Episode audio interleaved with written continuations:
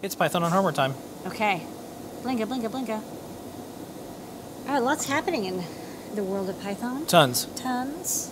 Okay, this week I'm going to go through uh, a little bit of the newsletter, my pick, and then not really breaking news, but it's it's making the rounds today. So I want to talk about that. So, anyways, um, if you're into Raspberry Pi, Raspberry Pi has new documentation online. They're doing a really cool thing with um, uh, GitHub, so people can even do updates and more on it, which I thought was kind of cool. Um, so check that out. Uh, we'll talk about the notable uh, women business owners, hence the code earlier. Yeah. Um, you can check out these cool companies.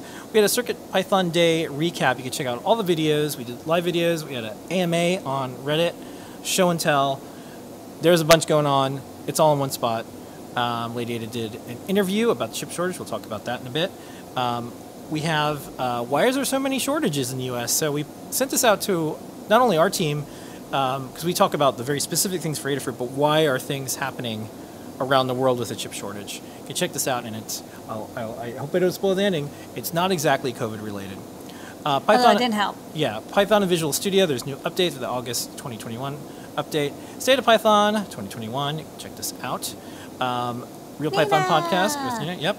And all the normal roundups and more. Tons of keyboard stuff. Yeah. Mine's uh, a DEF CON badge. It actually doesn't run MicroPython, but it has a U- TinyUF2 bootloader, which is cool. Yeah, that's like so. Right now, if we're seeing new hardware out there, if we see hardware out there, it's either running CircuitPython, MicroPython, and or the TinyUF2 or TinyUSB bootloader. or stuff, USB. Yeah. there seems to be like here's the No, easiest. TinyUSB is here to stay. For yeah, sure. It's and it's and it's uh, it's free. It's open source, and uh, we like to see more people being able to use their electronics easier.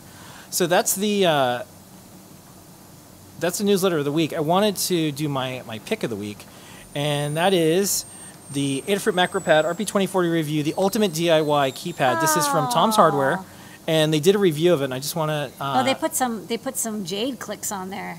yeah. So Those what's cool nice about this is um, they're we didn't know about this. They bought it. They reviewed it. They posted it up. Great for productivity and easy to customize. Um, our verdict: track design, built-in speaker, rotating encoder, and skin. Circuit Python support with helpful tutorials. Stemma QT connector, customizable RGB, and uh, not height adjustable. That's actually You have to have a separate case. you have to have a separate case, and then screen not color. Yeah, of course not. No. Well, you know, it's interesting. Well, first off, there's a TFT shortage, which is one of the reasons I didn't go to the color screen, but also a lot of macro pads use OLEDs, and I kind of wanted to stay true to that style. yeah.